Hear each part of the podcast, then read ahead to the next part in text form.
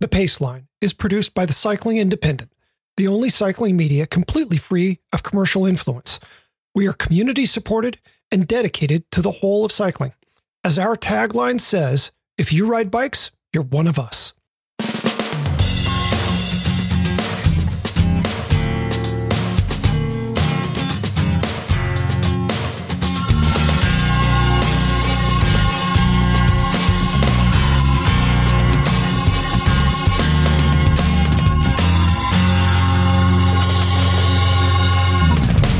From the Cycling Independent, this is the Pace Line, the podcast on two wheels. I'm Patrick Brady, and with me is my co host, John Robot Lewis. Each week, we take a look at how cycling fits in our lives. So, I'm going to open up with a little bit of a confession here. Uh, my poll last week, the one that you were wondering why I'm talking about allergies on a cycling podcast, um, yeah. we have officially entered pollen season. Uh, I did manage to work out that Zyrtec is what works best for me in our current environment. Um, Right. but you know, there's this whole thing of where like it doesn't actually do anything unless you take it. Yeah. So I've had to I- start. Hmm, go for it. I was disappointed actually that no readers got in touch to say that some rose hip tea or like the local honey that I want I was really looking for some hippy dippy um awesome home homeopathic way for you to you know like rubbing garlic cloves on your temples. That's what I was hoping we were going to get from last week's I mean, I'd give that a try, so long as it's not rubbing the garlic in my eyes. You know. yeah Uh, yeah. So, um, Well, let's try that then. Let's next podcast we record, we'll have you tape a couple cloves of garlic to your forehead medicinally. Medicinally, Uh, Yes. Yeah, and maybe we'll just we'll just run a clinical trial of one on that. Anyway, I'm sorry. I, I derailed us already. Well, I my only point was to say, you know, uh, the Zyrtec's really pretty wonderful Mm. if you take it. Yes. Um, Yeah. I didn't. I didn't uh, ingest any yesterday uh, Yeah. prior to my ride, and uh, what was going to be a one-hour ride became forty-five minutes because I got to a certain point. It's like, no, I need to just turn around now. Uh, Right. the the burning was um well it's different from what my muscles muscles do when I go hard. So there's that. Right. Yeah. I- even a placebo has to be taken in order for you to get the placebo effect. Fair point. Fair point. Yeah. So now I'm creating this new aspect of my morning routine where in addition to my Wellbutrin and my glucosamine and chondroitin and a little chewable gummy multivitamin, I'm adding the Zyrtec into the mix. You you take more pills than Bea Arthur on Golden Girls. You know, I had this thing this morning where I'm grabbing all of them out of the shelf and looked at it. It's like, my God, I'm becoming my parents.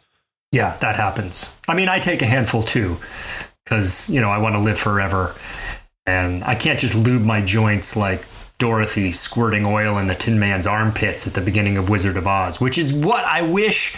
I wish that that morning pill routine, and for me, it's I it's not necessarily the morning. It's when I get out of the shower. That's my pill popping moment of the day. But I remember as a kid watching Wizard of Oz, and the the little oil can she had to lube the Tin Man made this little Yes. tick tick tick tick sound. Uh-huh, uh-huh, uh-huh. I I really wish that we could administer medicines that way. I said Oh, last week so that I wanted everything to be a nasal spray, but stri- strike that. I don't want everything to be a nasal spray. I want everything to be a little cute little oil can.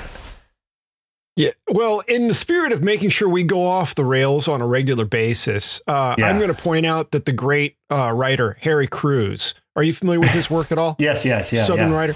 Yeah. So Yeah. Harry Crews uh, once woke up from a bender and had a tattoo of a door hinge on the inside bend of his elbow. Oh, really? Yeah. Yeah. Uh, And I, I think, you know, like walking up to him with an oil can were he still alive Yeah, would yeah, elicit, you know, he'd probably bear hug you or high five you or yeah, yeah, give you a beer. Yeah. Yeah. Uh, yeah. I mean, I, I love a good tattoo, but I am thankful that I no longer am living a lifestyle that would lead me to wake up with one I didn't expect. Yeah. Yeah. I mean, because the, the characters common in our mythology to that would include Jimmy Buffett. that doesn't really jive with your musical taste, does it? It doesn't, and you know what makes Jimmy Buffett? And I'll apologize to all anyone out there who is a Jimmy Buffett fan, but I'm from. I grew up in Mobile, Alabama, Right. which is actually where Jimmy Buffett grew up. Also, I believe. Uh, has a- along the Gulf Coast, anyway. Yeah. Yeah. exactly. So I was subjected to really like um, Subjected that pretty much. Stalinist gulag levels of Jimmy Buffett music growing up. Um, yeah, it's like Jimmy Buffett is like a trigger word for me. I won't. Sorry. I won't admit that I actually have some CDs of his. Don't do it. Okay. Don't admit Yeah. well, maybe we should talk about what's up with your riding currently.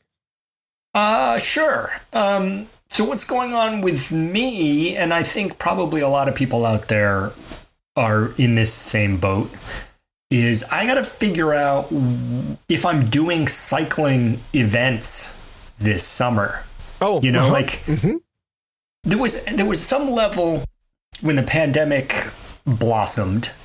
That's a that's a unfortunate phrasing, but when the you know when we found ourselves in the muck, I think I think a lot of people were like glad to be off the hook for a lot of the events and big stuff. I, you know, I, I'm sure it I skewed both no ways. There were people who were talking like, about. "I'm glad I don't have to do that thing." Uh huh. there were definitely people who were like, I'm so sad I don't have to ride that double century, or I don't get to ride that double century. But I don't know. For me, I have this, I have a, a strange um, relationship with events where, where I sort of need them in order to make me do a lot of awesome things. But the event itself is, for me, more stressful and somehow not as fun as it should be. Yeah. So the Super Skaggs Grasshopper, uh, Mm. 96 miles. I I want to say it's only like 16 miles of dirt. Mm. Um, it is easily, like by order of magnitude, the hardest sub 100 mile event I've ever done in my life. And so theoretically, because it's less than 100 miles, I should be able to continue doing that for some years to come. Mm. Uh, I I don't think that there's another event on the planet with which I have a more ambivalent relationship. Right. Like you you I want to want to do these things. And I Mhm. certainly want to have done them. Mm, But if someone says, "Oh, that thing got canceled," I'm like, "Oh, darn." I- I- please I- note I my think- lack of sincerity. yeah, yeah. I, I, I'm sure that betrays a, a lack of ambition on on my part, but probably people won't be surprised by that. But but so so what events really are for me is are is are a way to do things with my friends, right? Mm-hmm, mm-hmm. So my regular riding guys are circulating like I want to do this ride, I want to do that ride, and I know at some point I'm going to go along and get along because it'll be fun. It'll be fun to do stuff with them. The event will probably be fun even though I'll have more anxiety about it than than it's worth at all. Um but it's a weird summer, right? It's a, it's this sort of like reopening summer, and we're sort of like, what what are we really? Am I going to do that thing just like it's normal times? And I'm I'll be fully vaccinated in a couple weeks, so you know uh, it, it's a reasonable thing to do to return to normal. But yeah, yeah, where I pass these events through a filter of like, am I free that weekend? Am I going to be fit enough not to embarrass myself? Um, you know, there's all of those questions you ask about any particular event. And then on top of that, there's the, okay, here we are, you know, em- I won't say post pandemic, I'll say emerging from the pandemic. And, mm-hmm, you know, what mm-hmm. are my protocols? What is, what is it? What's going on in my head, you know, and and there are reminders like uh, the Vermont Monster gravel uh, mm-hmm. ride is moving to New Hampshire this year. They're actually going to hold it in New Hampshire for various protocol oriented reasons. Um, okay.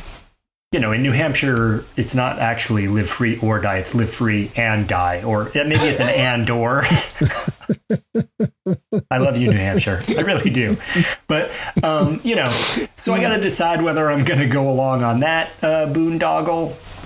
My local shop, which is Ride Studio Cafe, which uh, former warmer of this chair, uh, Patria Vandermark, is the owner of. Um, those guys, she and Rob, who uh, owns Seven Cycles, put on a series of gravel rides that are really, really great.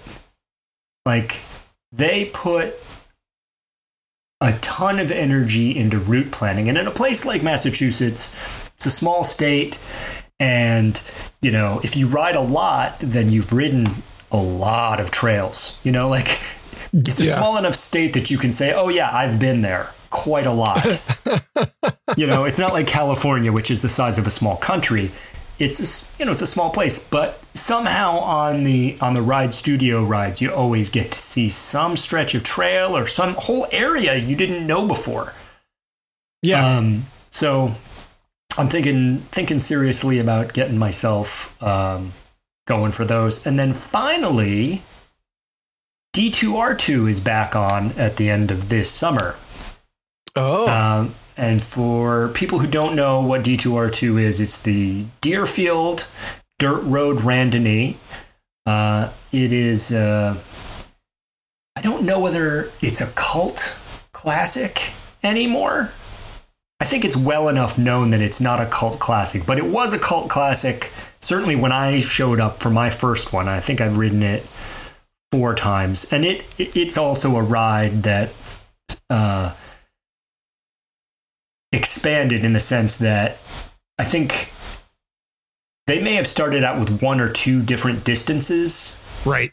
And now they have like six with all mm-hmm. these different routes, and they have mystery rides where you don't know how far it is, but they just give you, you know, a GPS track and have fun. Um, and that aspect actually brings up, I wanted to tell the oh, story gosh. because, of course, you came out here uh, one summer to ride D2R2. Mm-hmm um, and had a, a fascinating, uh, exhilarating experience. And oh, and, see, I thought you were going to call it a misadventure. It was definitely a misadventure, or it was a. I would say it was a misadventure from your point of view. From my point of view, it was highly entertaining. So I was just actually. Why don't why why don't we do this? I'll tell the story of that day as I recall it and that'll have some inaccuracies. And then you can correct me where I'm wrong or or or add color. Uh, that seems reasonable. Yes. Here's what here's what happened from my perspective. So you came out, you and I. I mean, this was very exciting, right? This that was like the first big ride we did together. Is that right? Uh, no, we didn't get to ride together because your well, we didn't get to ride together. But what I'm saying is, leading up to it, we were very excited. Oh yeah, we had yeah, become close stoked. friends through our work on Red Kite Prayer, and we were like, oh, yeah, let's do this thing. Yeah. So Patrick shows up. I'm going to talk to the listeners now and stop talking to you. So Patrick shows up. He stays at my house. We, you know, we hang out for a few days. Uh, then we go out to Western Mass to ride the event. Um, it's one of those events with like a vast parking lot full of people. It's it's not quite Woodstock Lollapalooza, but it's got that that vibe of like know everyone's very excited and they're all in a field yeah. and they're trying to get ready for a thing. So in the field prior to departure on D2R2, Patrick sees um, man about cycling town Richard Fries. Yeah. Richard being, again, for people who don't know, uh, the Pied Piper of Boston area, or one of the Pied Pipers, certainly of Boston area cycling. Former director of Mass Bike, uh, With best buddies. yeah, editor of The Ride, um, a charismatic figure, even on his bad days. Yeah. Yeah. And I've never seen one of those. But so Patrick sees Richard and says, Oh, I could ride with Richard. And you guys go way back. yeah. To Yeah. like the second issue of the ride. Right, right. So I'm sort of like, oh, okay. I, you know, I've got my group of guys, um, and I didn't make a big deal out of it, but I did. uh, It should be said that I assembled my group of guys because they navigate. They're like navigators. I'm bad at. I'm not good at this. If you give me a cue sheet, you're going to find me up a tree. Um, but you know, the guys that I ride with are all like, well, we're two tenths of a mile from the left-hand turn, but it doesn't look like you know they're like they're dialed in. So I have these guys put together, assuming that they're going to shepherd uh, Patrick and I along on this adventure, and it's going to be magical. Patrick opts to ride with Richard and a different crew of guys. Um, a group that I, I, I don't want to, I'm not going to name them, so it doesn't matter, but I do know that um, weed breaks would be a thing. Yeah. Uh, with that uh, safety checks. Um, yes. yeah. Safety. ch- Yeah. It's legal in this state now. So, um, so you go off to ride with those guys, and I think, oh, oh, oh, okay, that that you know, enjoy yourself, have a great time. And I'm pretty sure that you guys left before us.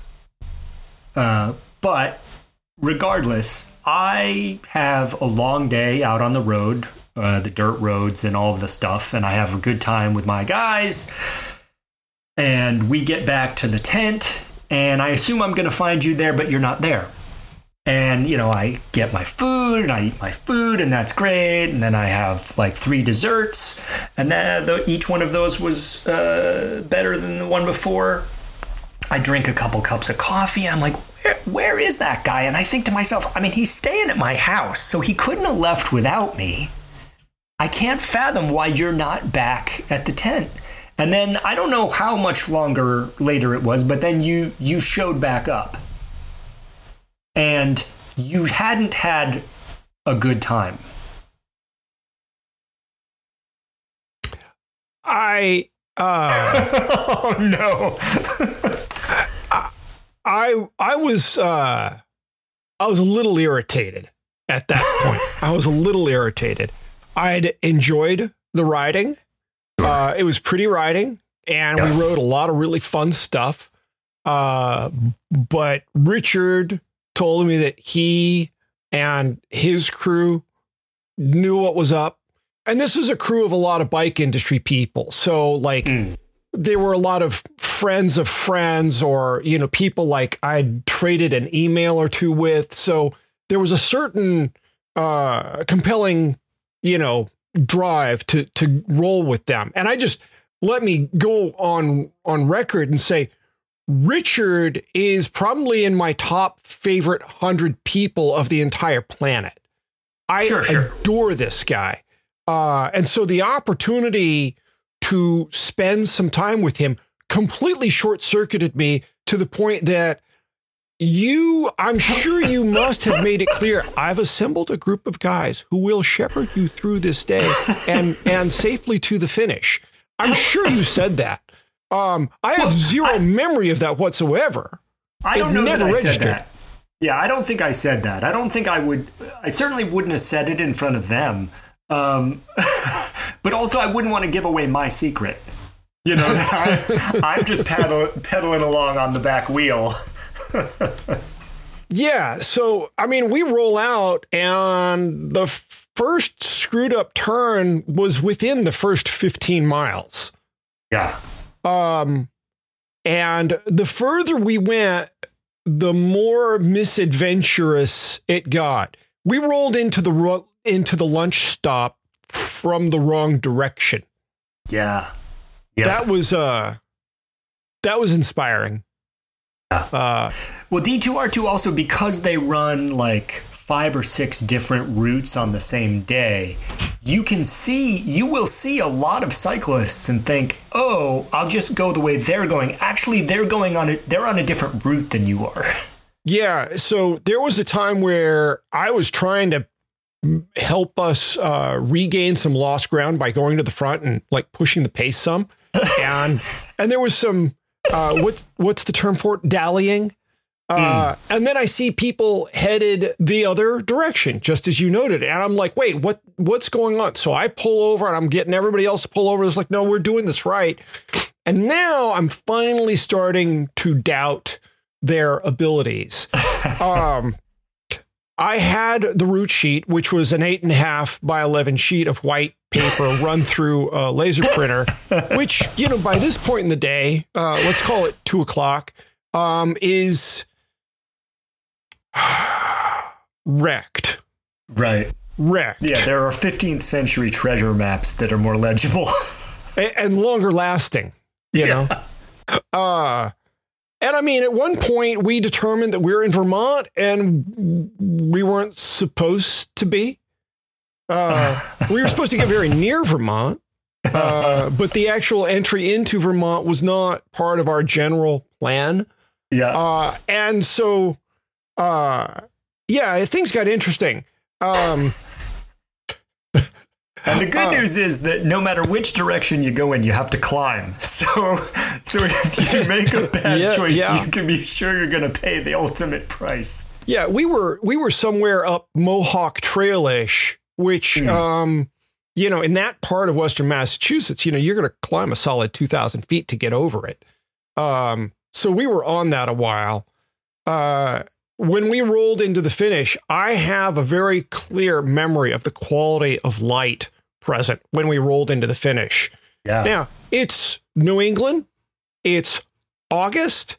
Uh, you know, the sun stays up until what, 2 a.m.? Uh, and it was it was not starting to get dark, but it was not daytime anymore. We were headed well toward dusk. Yeah, that's right. I remember that too, because I remember as the light changed thinking, Am I going to have to good. do some sort? Is there like a rescue that's going to happen?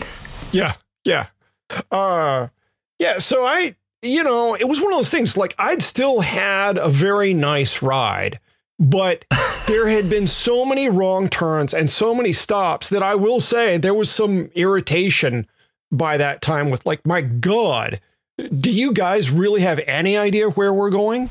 Um, uh and I mean, I, uh, well, I'll just leave that other thing alone. Um, yeah, so I, I get in. There's still some food left. There's some food left. Uh, they were out of a couple of things, but there was still some food. Yeah. Uh, there was still some beer left. They were out of one of the beers.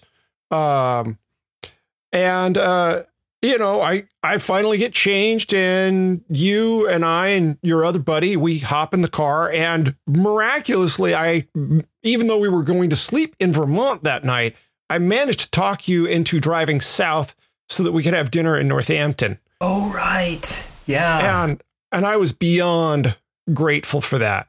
Yeah, uh, I, that was uh, that, that was, was actually one of the high points. That was a pity move on my part for sure. if you hadn't been lost, I'd have said we're not going to Northampton.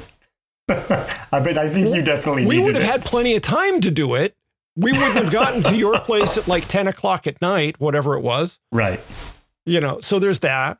Uh, and and then I wrote about it, and I proceeded to. Um, I was a little rough on it. Would you say I eviscerated the event? Um, you know, I didn't think so. I think you said some stuff that was fair about, you know, operating an event that size. And uh, so D2R2 definitely has a. Um, a rough and ready vibe. Like they're, you know, they're really like, yeah, this this is the route. Good luck.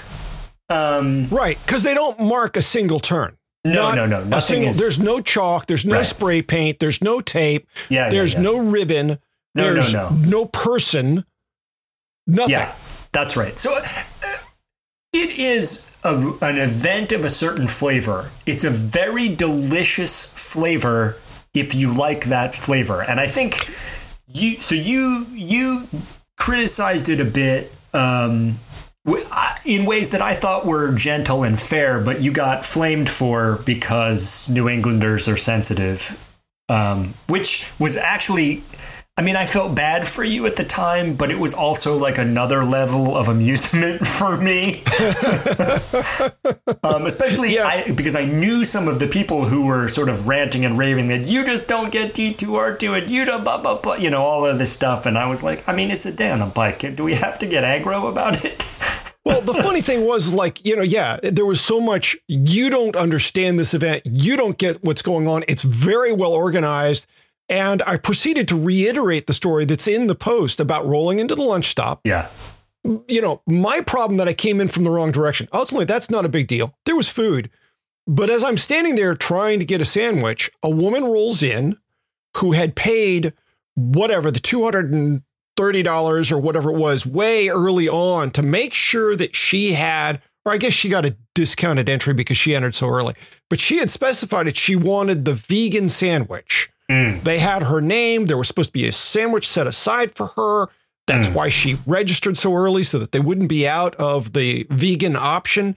And she rolls up and she's like, I, I'm here for a vegan sandwich. And she's like, Oh, we gave those all away. and she's like, Well, I specifically signed up early to make sure I, Yeah. no, they're all gone. Yeah. And, and dude, homeboy behind the table was like without pity, just didn't, didn't care. No, they're all gone. Like, re- you need real- to go away now. I realize as you're telling a story that I'm laughing and I'm laughing Mm-hmm. at other people's misfortune. So that's something I'm going to have to go away and think about. But, but, um, yeah. I mean, it, to me, you're laughing at the goat parade aspect. You're not laughing at her. You're Right. just like, Yeah. well, this is maybe not how you do things. Uh, yeah, I don't know. I mean, I think to myself, you're going to put a whole bunch of people on a whole bunch of dirty back roads that twist and turn and aren't any of them marked on their own anyway and try to feed them all. Like, even the idea that you would try to save a vegan sandwich for someone to me is sort of ludicrous. And I'm not saying that that lady did not deserve her vegan sandwich. I'm not saying that at all. I just, uh, I enjoy, I'm, I am enjoying the absurdity of the whole, the, the totality of it. Right. the people who had a good time, the people who had a bad time.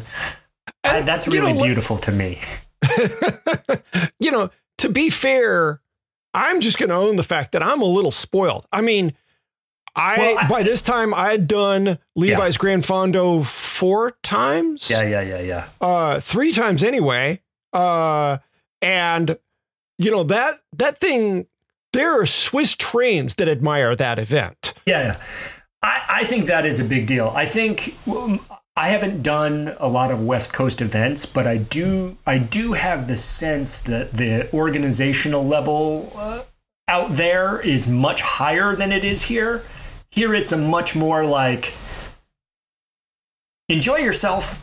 Uh, it's Uh, it's it's very much the it's 2 a.m you need a friend with a shovel a 50 pound bag of lime a rolled up carpet and a pickup you know it's it's the one guy who will show up to help you with that thing because Yeah. that's how volunteering for bike events is Yeah. viewed in new england nobody wants to help at a bike event Uh, I I think I well, I mean, a lot of the events that I've been to in New England are staffed by people who aren't cyclists. They are into whatever the cause is. Like D2R2 is the Franklin Land Trust, uh, which is great, and you ride around. Yeah, and let's be clear. The the organization benefiting from that ride, amazing. yeah, yeah, yeah, yeah. Amazing. Right. Yeah. So, but there's a difference between having, you know, somebody's aunt uh, Maureen at the station trying to sort vegan sandwiches for someone in tippy tappy shoes and a bad attitude, or or a good attitude. Um, it's just different than I think the organizations out west are probably a little more professional, have a little more have more staff that are sort of in tune. Actually, the the rides uh, that I was talking about before that Robin Patria put on, all mm-hmm. of their staff are cycling minded people, and it it definitely right. shows in how how the event goes off, what the food is like, all of that stuff right? Like they do they do a mm-hmm. really good job. D2R2 is loose and it's a laissez-faire come on out and have a great day or don't. you right, know, like come right. have an experience. And I I love it, but I definitely I got where you are coming from. You know, here's the other thing. It's like uh you know, if you want to run something that yeah. is uh maybe maybe not even shot from the hip but from your knees, uh, you know, that's fine. Go for it. But if you're going to charge $200 for the opportunity to, to do something that was not quite shot from the hip, uh, there might be some differences of opinion yeah, about yeah. that outcome. Yeah, there are differences of opinion. I, I think you didn't dig it. Some people don't dig it, and other people love it and think it's worth every penny. I've always enjoyed myself there, um, but I think I also you know, I have a, a large appetite for absurdity and adversity and stupidity. as well as yeah. some stunning views and some really hard riding. I think that having now been, uh, oh, let's not go with indoctrinated. Let's just say humbled. Uh, having now had that experience, I could go back there and have a, a pretty darn good time. Oh, you definitely would, yeah. Uh, I would make sure to download the GPX track for sure. yeah. And yeah, I would yeah. proceed to ignore anything Richard and his cohort said. I would just simply instruct them get get on my wheel, you know. We're going to we go. go. We're going to the tent. Cuz I mean I would still ride with Richard. Yeah. I would rope you into it. but I would still ride with Richard. All right. I mean, here, the thing is, the stuff that comes out of Richard's mouth, you know, every, every 200 meters is yeah. gold. Even if you've heard him tell the story before, it's gold. Yeah, yeah, yeah. Yeah, he's got it. He's got it all. Yeah. I'm with but you. But doing an event where the the there are no on course sweeps checking for people who have an unscrewed bottom bracket or a wheel with 14 broken spokes uh that that kind of concerns me and the fact that somebody's like, no, no, no. Sandy goes out, you know, at night after he's finished his ride and and drives the course. And I'm like, well, he can't possibly drive the whole thing. Well, I mean, he's doing it at night. He's got, you know, he's got his headlights on bright. And I'm thinking about like all the ditches that are four feet lower than the road surface that he's just going to drive by if somebody's flown off the road into a ditch. Yeah. So yeah, I there were I had the event coming and going from uh, let's say just a, a, a modest standard of what I've seen in the entire rest of the country. Sure. I didn't I you know, and I didn't I wasn't trying to pick a very old scab off for you. I was trying to tell a story no, that really fine. amused me. And I got to figure out I got to figure out, you know, what I'm doing with my summer. I got to pedal some bikes, but I just I got to figure out where. Mm-hmm. Mm-hmm. Mm-hmm. And it's funny, one of the things that you noted early on that I've been thinking about is like, you know, we are faced now that it's early May, we are faced with a question that cyclists are not ordinarily people like us who enter events, pin on numbers, and go do these hard things and then brag about it afterward. Uh, we're faced with something that doesn't ordinarily come up normally you start planning your your season, you know, December, January, February, something like that. You're starting yeah. to pick things out. And you know, the issue is like, well, I'm going to have to do some work to get in shape for this. Now, with stuff getting put on the calendar in August and it's May, it's like, can I even be that fit by then? Right. Yeah, that's it. That's it's a shift in mindset for me. I mean, last week I talked about being not very bike fit Mm-hmm. And so then if I do uh, I do a, a hundred k gravel event, for example, it's going to be hard work.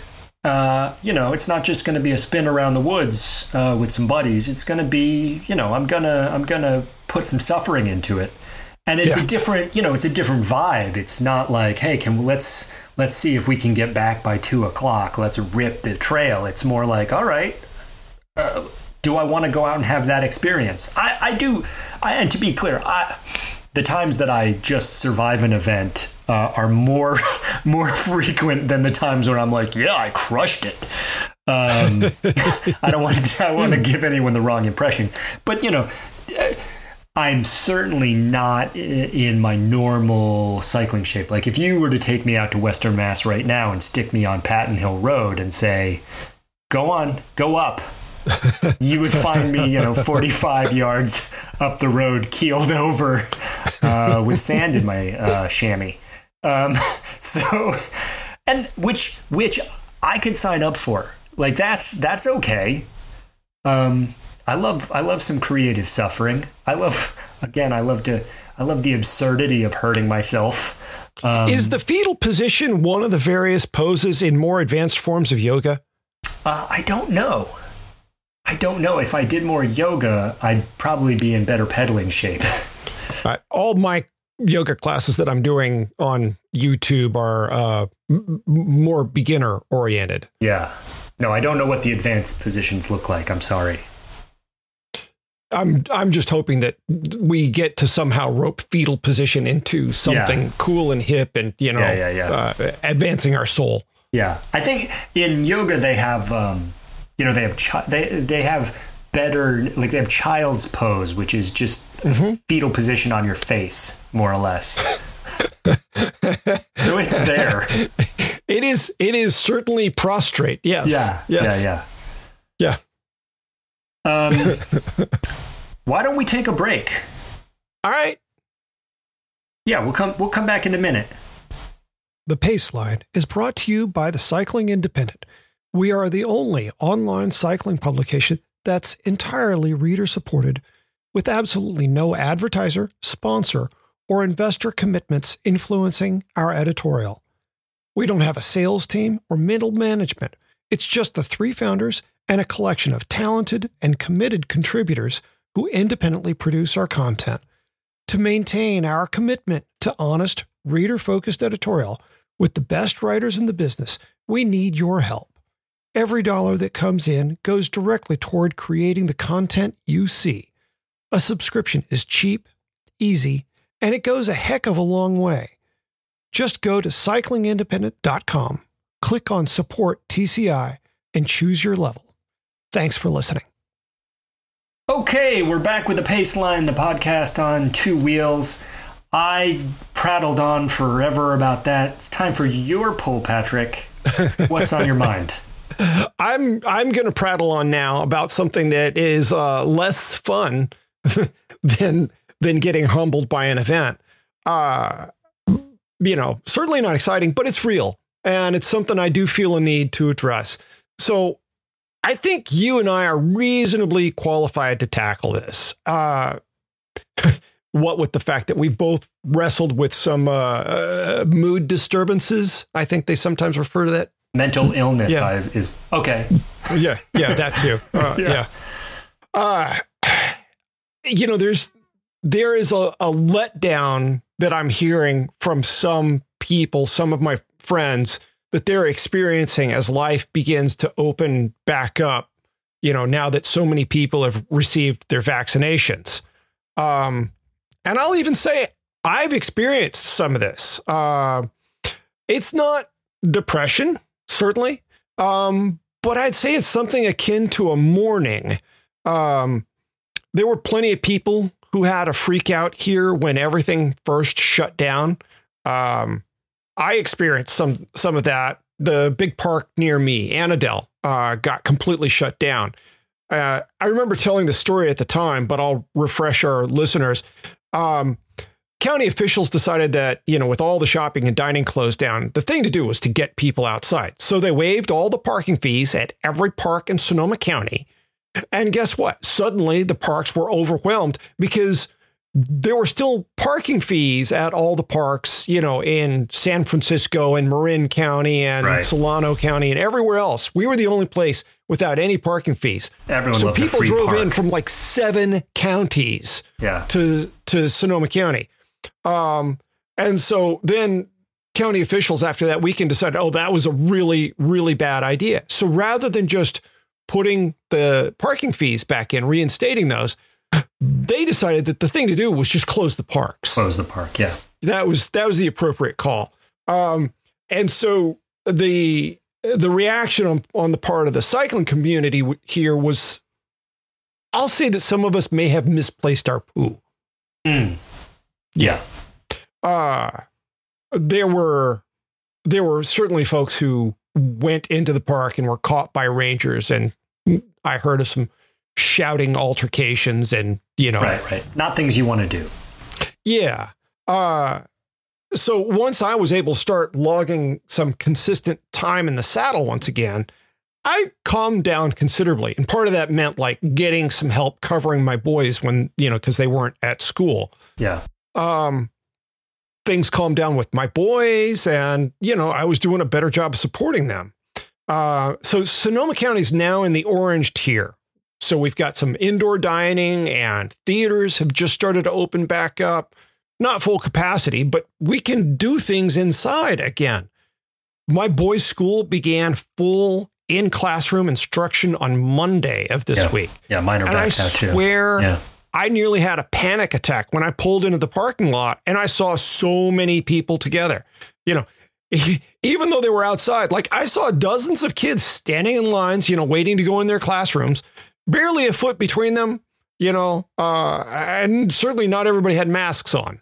Uh, uh, all uh, here, I've got to go for a euphemism. Uh, there was a muscle in the lower half of my body that clenched up. Oh yeah. Yeah. That muscle. Yeah. Yeah. yeah. That's that's interesting. We're not doing like my kids are back at school, but everyone is masks on all the time and distanced. Like the That's what protocols supposed are to be. pretty tight. Yeah, yeah, that's certainly Yeah. what it's supposed to be. But um, you know, we're talking about a bunch of kids between you know Yeah, six yeah, and twelve years old. Yeah. Uh, they're they're doing their best. Nothing against the administration of the school. They're Right. really doing a great job.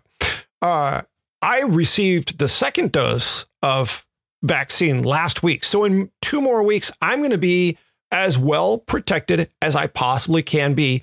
Short of boosters, once they start doing those, Right, right. like later this year, it sounds like. Um, all this is to say that I've been noting a variety of, let's call it melancholy, that I Hmm. struggled to identify, and truly until just recently. It's kind of the emotional equivalent of delayed onset muscle soreness, Uh-huh. if we will. Yeah. Yep. Yep. Uh, here, I'll frame it this way. Okay. Some years back, when my eldest, Philip, was three, I walked around the corner to our local pizza joint to grab a takeout pie. Hmm. Uh, they did, they do great New York pizza. I really miss that place. Valentino's, man, miss you guys. Uh, I get home and Philip is nowhere to be found. So Right. a search ensues. Yeah. We're not finding him. After half hour or so, we call the police. We're both utterly frantic. Right. Right. You know, and it's like, it- well, we can't risk having, you know, It's we're not going to stand on pride. Yeah. We've searched every inch of the apartment and just don't know what to do other than call in the cavalry. So the cops arrive, they look around, and one of them poked his head into a closet so clogged with boxes, it was under a stairwell, uh, that I didn't think that a three year old child could even enter it. right. Right. Uh, but he he pokes his head in and he waves the beam of his flashlight around, and then some blonde hair pops up and moves around a little bit because the kid had big fluffy Yeah. curly blonde hair, Yeah. and so he just sees a little bit of blonde hair poking up from behind one box, and you know that's it. We start pulling boxes out. That took about ten minutes. Uh, we get the child out. We thank the cops. I close the door. I lock it. And once I know that all danger is completely past and my child is secure and I'm not going to be taken to jail, I sobbed like a child. Sure. I couldn't permit my feeling. I couldn't permit myself to have any feelings as long as the crisis was still on. Right. But once the crisis was done, Yeah. I was a mess. Yeah. Uh, we didn't eat that pizza warm. uh, you know, the point here is to say that I'm beginning to feel something a little similar. Yeah. There's a mental relaxing that is beginning to take place. And while I don't quite know what to expect, uh, certainly this isn't the acute sort of threat of like, gotta find the child right now. This is unfolding over weeks rather than 10 minutes. Right. Uh, but I, you know, I'm not quite sure what to expect, but I'm leaving myself room to, in effect, mourn all that I lost last year in terms of the life that I normally like to lead. Uh, like with so many things in life, you know, cycling is going to be a part of what gets me through this, no matter what it looks like. Yeah. But um, my plan is to make a concerted effort to start socializing more, seeing friends I haven't seen in more than a year, and invite them out for some rides. Um, once Sonoma County enters the yellow tier, and that's something that I think will be coming in the next few weeks, I actually plan to invite a bunch of friends out for a group ride that I'm going to call the hug ride because we're all going to Yeah. hug each other Uh-huh. and we're going to finish up at Trail House and we're going to have lunch and beers. And yeah, I'm going to make sure I hug every last person there. Yeah. That's my plan. Wow. Yeah, it's there it's a lot. It's a lot. Um I feel I feel both things. I feel sad for what we've all been through, but I also feel sad that the world is going to return to going 100 miles per hour again. you know, like the unintended benefit, obviously, of the situation over the last year has been that uh, I get to spend a lot more time with my wife and kids. Mhm. Uh, and my wife was just saying this morning that, you know, the kids are back in school as of this week, and she's a little sad not to like see them at lunchtime. I mean, at the Mm. same time, they got to get out. I need to, they got to get out of his house. it's both. It's like a come here, come here, come here, go away, go away, go away. Um, but but it does. I mean, I th- I think that it, that sort of ambivalence is exactly how I feel. I feel sad about what we've all been through, and I feel it more. Feel it more for my kids and and people I know who are a lot more extroverted than I am. I mean, I actually have spent the last year kind of going to the woods every day, really enjoying myself. I now I'm I'm privileged to be able to do that. Um, Mhm. So you know, I'm not saying we should stay stay the course. Let's all just say socially distance. It's working better for me. Um, but I, I think it, it does it cuts both ways. I feel bad for people who are definitely looking for those hugs, and I'll hug them. I'll hug them. um, I feel bad for those people that are desperate for the hugs and need that time.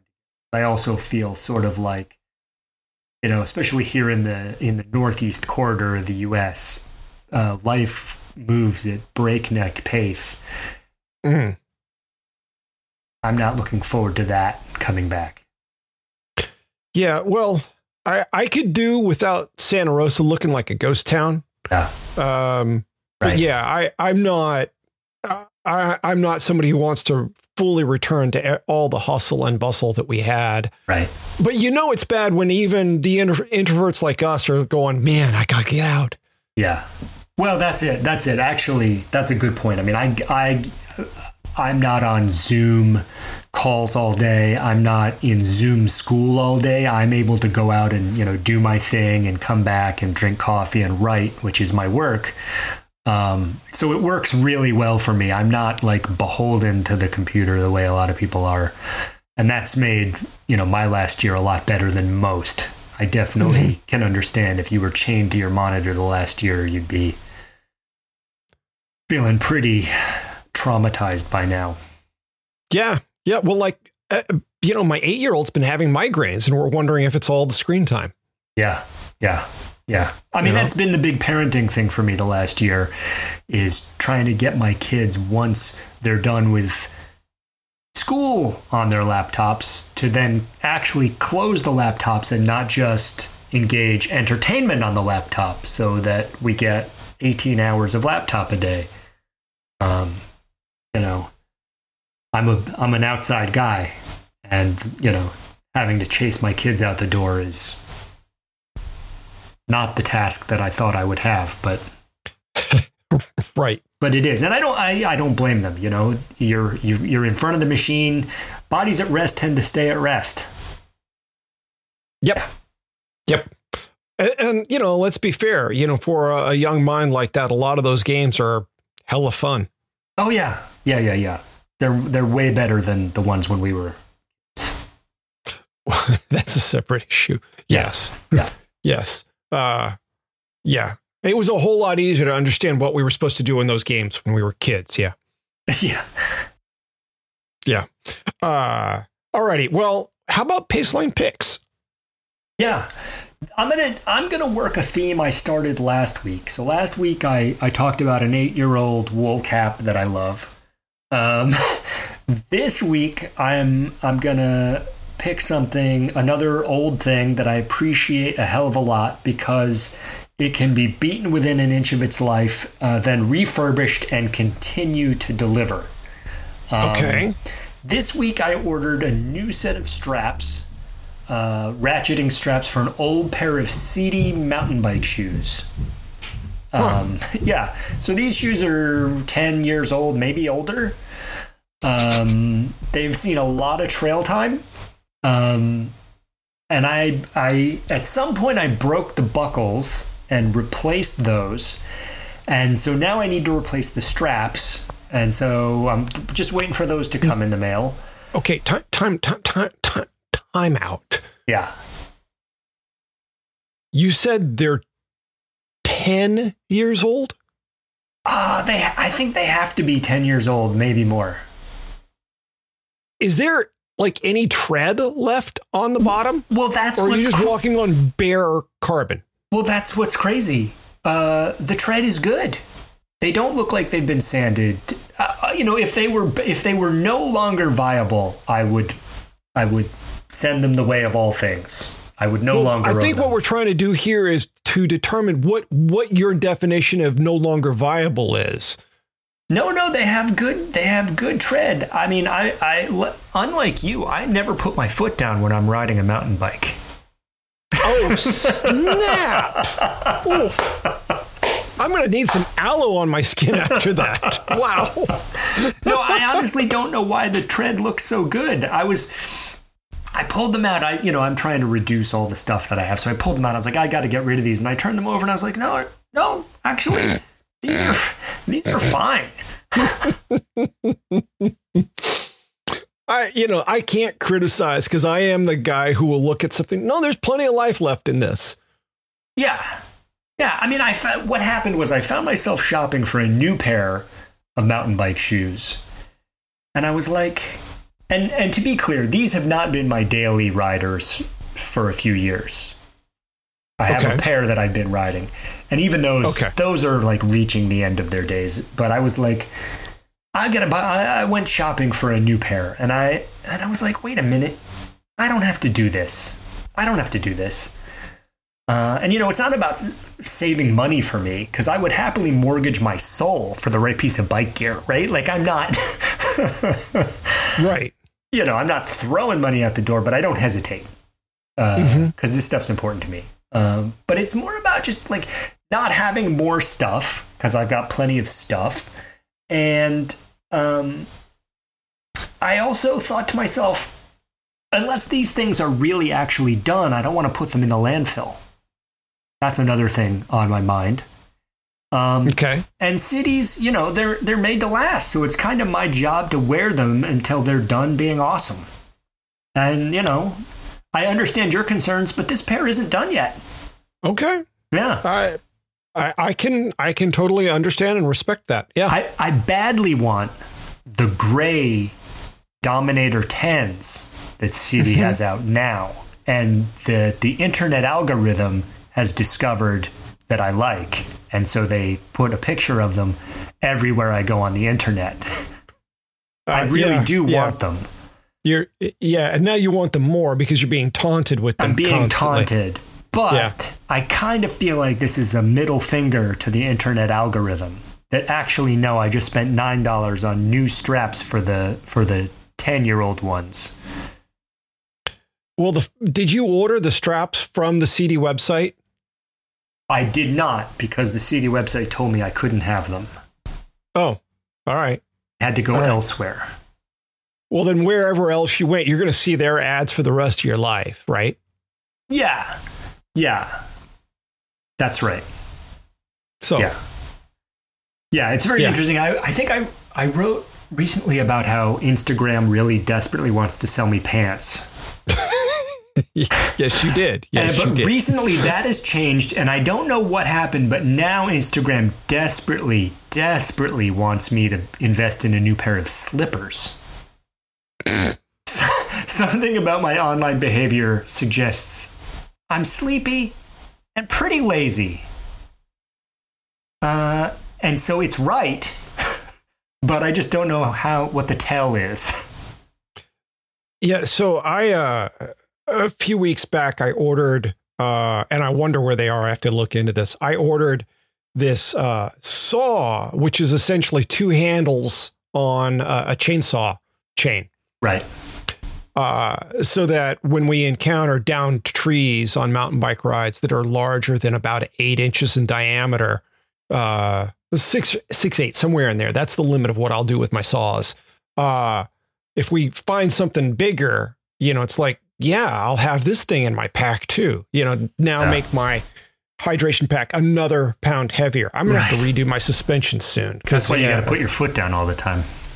well, that's fair. Yeah, yeah, yeah. Uh, but you know, because I bought that, yeah, now the interwebs just they advertise all sorts of weird gadgets, and Oh, yeah. some of them are really cool. I don't need them, Right. but some of them are really cool, and I almost want to buy them. They've got you Yeah, pegged a as a survivalist now. Yeah, yeah, yeah. I'm a prepper or something to them. Yeah, yeah, yeah. So it goes. So Uh, that's so that's my pick. Ten year old Sidi right. shoes, and if you have Sidi shoes, and there's a lot of great shoes out there, mm, indeed. um, but uh, if you have Sidi shoes, you you do know that those buckles and those straps are out there for. You know, I think the buckles gave up the ghost after six or seven years, which is fair enough. And I love I love a product that uh, has spare parts. Yeah, yeah, I'm I'm with you there. Uh yeah. You know, they're actually talking about right to repair laws in some states. Yeah, I Ah. I dig that. Yeah, I this so this is kind of a weird yuppie story, but I have an espresso maker that I employ very often, and it died. and I was I can see that sad. being a, a household crisis. I can see that being a household crisis yeah, yeah, it's a problem here, and it died, and I and it's a it's a pretty big unit, and I was like, I ah, I desperately need coffee, but I can't put this thing in the garbage. It's like a big unit of a thing, and so, and I'm not the handiest. I'll, I'll say that, but I was like, I gotta. I, I unscrewed the bottom of it and I pulled it out and I did some YouTubing. Um, YouTube is always good for like, the- you know, some nerd has already figured out how you fix this thing. So that's beautiful. right. It's not just for bikes. Um, it turns out they've learned how to fix everything. and for like um, $6 worth of fuses, I repaired my espresso maker, saving myself hundreds of dollars and a big chunk of metal in the landfill. Um, and so now I'm now I'm I think that if I hadn't done that, I might not have fixed these shoes. I might have just thrown the shoes out. But now I'm in the mode of like, yeah, we should. I gotta fix my stuff. Mm-hmm. Mm-hmm. Yep. Yep. I like that. Uh there are things I look at around my place and I think I'm gonna you know, when that goes, I'm gonna try to fix it.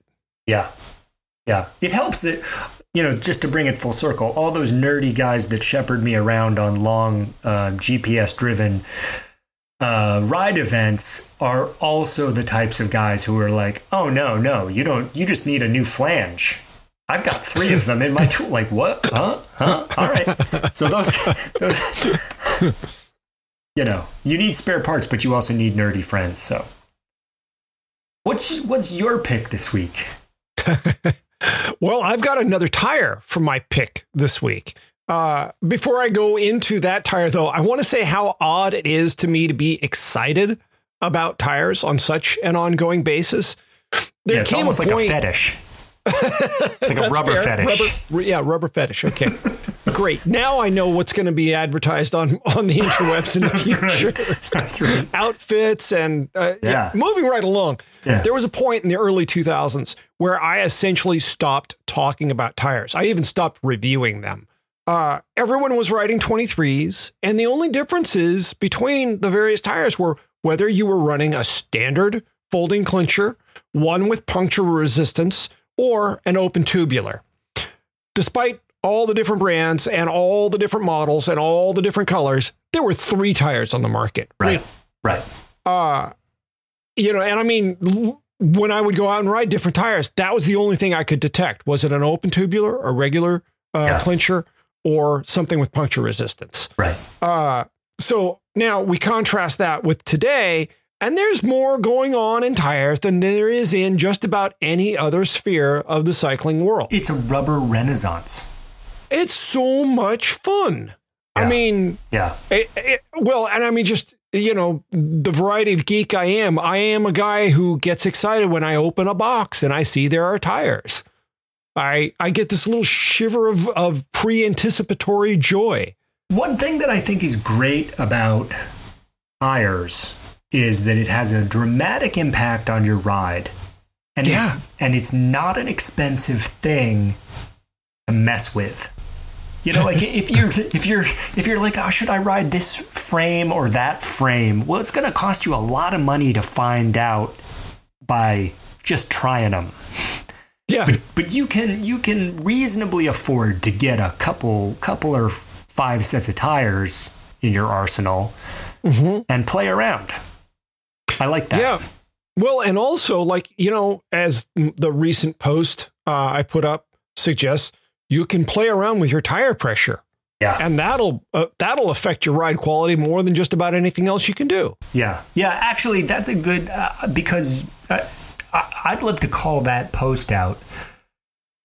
Uh, because if listeners haven't read it, I think it does a really good job of boiling down the really important things that have happened in tires, all while frame builders have been trying to address the same question in a much more engineering, you know, materials science way.